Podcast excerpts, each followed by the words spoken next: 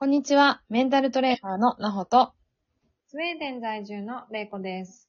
こちらでは私たちブレイクタイムシスターズが日々のモヤモヤがふわっと軽くなるティップスを楽しくお届けしています。それでは今日もよろしくお願いします。お願いします。さあ始まりました。れいこさんお願いします。よろしくお願いします。はい。はい。わー。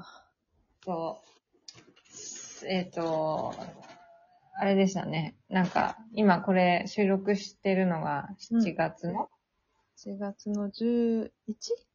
じゅういちにち。うん。えー、まあ数日前に日本は大変なニュースが、うん、事件が起こりましたが。ね。ざわざわしましたね。ほんと。ざわざわしましたね。まあ、そういうことが起こることもあるのかと。ねえ、ほんと。あの、日本、日本はもちろんだけど、世界もみんなざわざわしてたよ。うん。ね、そうですよね。結構ニュースになってるっていうのは、聞きましたね。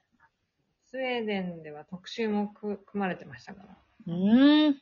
ニュースの、うんうん、日本のことを、日本の政治を研究してる、うん、あの、スウェーデン人の人が出てきて、はい、特, 特集みたいなのが組まれてだけれども、っていうぐらい、まあ、本当に大きなニュースだったけど、なんかその、大きなに、ああいうニュースが起きるとやっぱり心がざわつくじゃない？うん。なんかこう、やっぱり影響力が大きいし、まあ、うん、特にショッキングだってね、あんまり、うん、あのちょっと悲し、かなり、悲しいというか、うんうんうん、で、そういう時はやっぱりお茶とか飲んでさあのゆっくりしてくださいねっていうのを伝えたかった、うん、いやでもそうだと思います。本当になんかあのいつだってそういう情報が見える時代じゃないですか、うんうん、でそうやってすぐにね、まあ、海外の人たちにもそういう情報がファッといってで、ニュースになって、全国に、世界に、そうやって情報がバーっと、すぐに知れ渡る時代だからこそ、そういう、なんか、そういうのにざわつくっていう時間も多いと思うんですよ、昔よりも。ね、そう思う、そう思う。うん、知らなくていいことまで知れちゃうしね、結構、なんでも簡単に。そうなんですよ。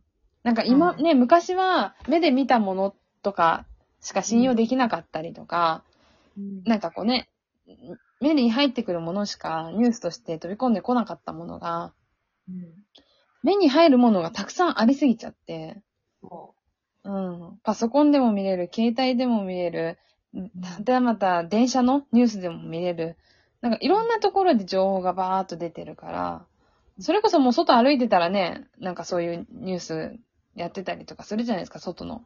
伝言掲示板みたいなところで。なんかそういうのでも入るぐらいだから、うん、なんかこう、常に情報が頭の中に入ってるっていうことを逆に忘れないでほしいなと思ってて。ねえ。なんか、うん、そしてなんかその、やっぱりチャンネル合わせじゃないけど、自分は、うん、その、見たいものだ、自分はそういうなんかなんていうの、不必要なもの、自分にとって不必要なものは見ないっていうのを決めた方がいいよね。うんうん、確かに。うん、嫌でも入ってきちゃうからこそ。うん。いや、ほんとそう思いますね。だから、そういうのを遮断する時間っていうのを作るっていうのもすごく大事だと思うので。あ、ぜひ。ね。ニュースとか時事ネタをね、拾うのも大事なんですけども、一旦そういうのから離れてみるっていうのも大事かなと思います。うん、じゃあ、今日のテーマは？はい。今日は自分を高めてくれる人と付き合おうという話にいきたいと思います。はい。まあでもそうですよね。今の話にもちょっとなんかこう関係するものがあるかもしれないんですけど、うん、なんかまあいろいろ自分がこう胸がざわざわっとした時とか、まあいろんなことを感情で思ってる時に、こうポジティブに話を進めてくれる人が隣にいると、うん、意外とこう深刻にならなくて済む。っていうことってよくあるじゃないですか。うん。だからなんか逆にそういう自分がネガティブになってる時とかに、同じようにネガティブにこう話を持っていかれちゃうと、どんどんどんどんネガティブのドツボにはまっていくっていうことにもなるので、なんか自分が心地よくなる人、自分の気持ちを高めてくれる人、前向きにさせてくれる人と一緒にいるっていうのはすごい大事だなっていうのを思ったんで、ちょっと今日このテーマにしてみたんですけど、なんかレコさんそういう経験あったりします？あのー、うん、うん、なんかその職場とかでね、うん、あのいつも愚痴を言ってる人がいて、はいはいはいはい、で。あのまあ私も愚痴言ったことは幾度もありますけれども、うんうん、いつも文句を言っていた人がいたの。うんうんうんうん。ね、あのー、で、あんまりにもちょっと愚痴しか言わないので、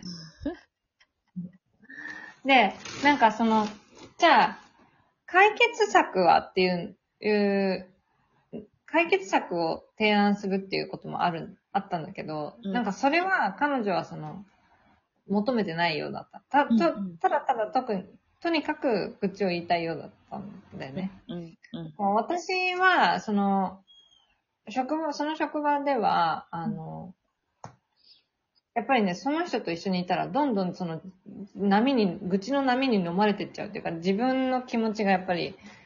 ネガティブな方向に行くので、うんうん、行くなっていうのを感じたので、うん、もうね、離れることにした。うん、そうでやっぱりあの、いろんな問題とか課題が起きるよね、職場だと。まあ当然ながら。うん、で、それに対して、そういう、なんかこう、ちょっと難しい状況に陥っても、うん、どうしたらそれを改善できるかなとか、どうしたらいい方向に行くだろうかって考える人と一緒にいるようにした。うん。のよ。そうしたら、やっぱり解決していけるんだよね。うん。当たり前なんだけど。だってそれを考えてるわけだから。うん、だけど、その愚痴ばっかり言ってる人は、その愚痴の壺の中にいたまんまなのよ、いつも。うん。確かに。うん、やっぱり一緒にいる人って大事だなと思うのよね。うん、うん。うん。いや、単純なことも。うん。うん。それはあるかな。うんうん。いや、でも本当そうで、なんか、友人関係、パートナー、うん、何でもね、日頃付き合う人でもそうなんですけど、まあなんか、自分は、その、今言った、玲子さんが言った、その愚痴のね、中に、溝の中にずっといるタイプの人と一緒にいることが、それが、幸せだと思って心地いいと思うのであれば、もしかしたらそれでいいのかもしれない。ただ、その先にはいけないよっていうこと。うん、そうだね。うん。もうずっと同じことの繰り返しで、ずっとその人だったり、まあ、また別の人だったりとかと一緒にずっと愚痴を言ってるだけの、ただそれだけの人間になっちゃうから、もし自分がそういう人間でいたくないって思う人がいるのであれば、うんまあ、自分がどうなりたいかっていうところにまずフォーカスをして考え、あ、じゃあポジティブになりたいなとか、うん、あの常にあの前向きになれる人と一緒にいたいなとか、なんかそういうふうに思うのであれば、うん、まあそういうふうにあ、自分がもらうだけじゃなくて自分が与える側になって考えてみるっていうのもすごい大事かもしれないですよね。うん。うん。うん、なんかその、その、なんていうかな。人、その一つのそのちょっとした、うん、あの、ちょっとした違いなんだけど、うん、そこには大きな、その、人生の分かれ目ぐらい違うのが詰まってるなと思ったのよ。そうそうそういや、ほんとそう思いますね。で私はその、前、その、いろいろか一緒に前向きに考えて、うん行く人たちと一緒にいることによって、うん、やっぱりすごいいろんなことを勉強させてもらったり、うんうんうん、あの実験させてもらったから、うん、あのそのいつも文句ばっかり言ってる人たちと一緒にいたらそれはできなかったなって思う。ああ確かに。うん。だから離れあの彼らを別に否定することはしなかったんですよ。もちろんしなかった。私はしなかったんだけどその時は。うんうんまあ、離れるっていうの大事だなと思った。自分が成長したいって思ったからなんだけど。うん。なんかでもそうやって、玲子さんみたいに自分からそうやって離れることができれば一番いいですよね。そうだね。うん。そう。その時はそうできたんだけど、そうできない時もあるもんね。そう。なんか私の場合は、例えば先輩でそういう人がいたら、離れられないなと思ってて。ああ。で、今回まあコロナがね、にねんまえぐらいにあって、物理的に離れられたっていうのが逆に良かったというか、タイミングが良かったなっていう私は思ってて。うん、なんかそういう人を精査できる時間ができた。うん、なんかコロナで離れる、物理的に離れることによって、なんか別に会わなくてもいい人と、ね、会う必要もないし、喋る必要もないっていう、うん。今までは会わなくてもいい人と会ってた。喋らなくていい人とも喋ってた。うん、馬が合わない人とも喋ってた、みたいな。それは何、うん、あの、それをまあ喋りたくないなと思いながら。思いながら、そうそうそうそう、そう、付き合ってるみたいな。無駄な時間、それこそ。うん、なんか、そこに無駄なエネルギーを使ってたなっていうのはすごいあったんですよね。うんうん。うん。うん、きっと多分コロナでそういうのはちょっと少なくなったかもしれないけどね。ね、うん、うん。でももしそういう、ね、まだそのこう、時間の無駄をたくさん作ってる人がいるのであれば、うん、ちょっとこう自分の心に意識をみね向けて、時間に置いてみるっていうのはいいいいいいよね。そうですね。うんうん。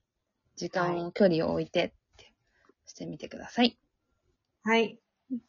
このトークを聞いていいなと思った方は、いいねやネギスタンプをしていただけると嬉しいです。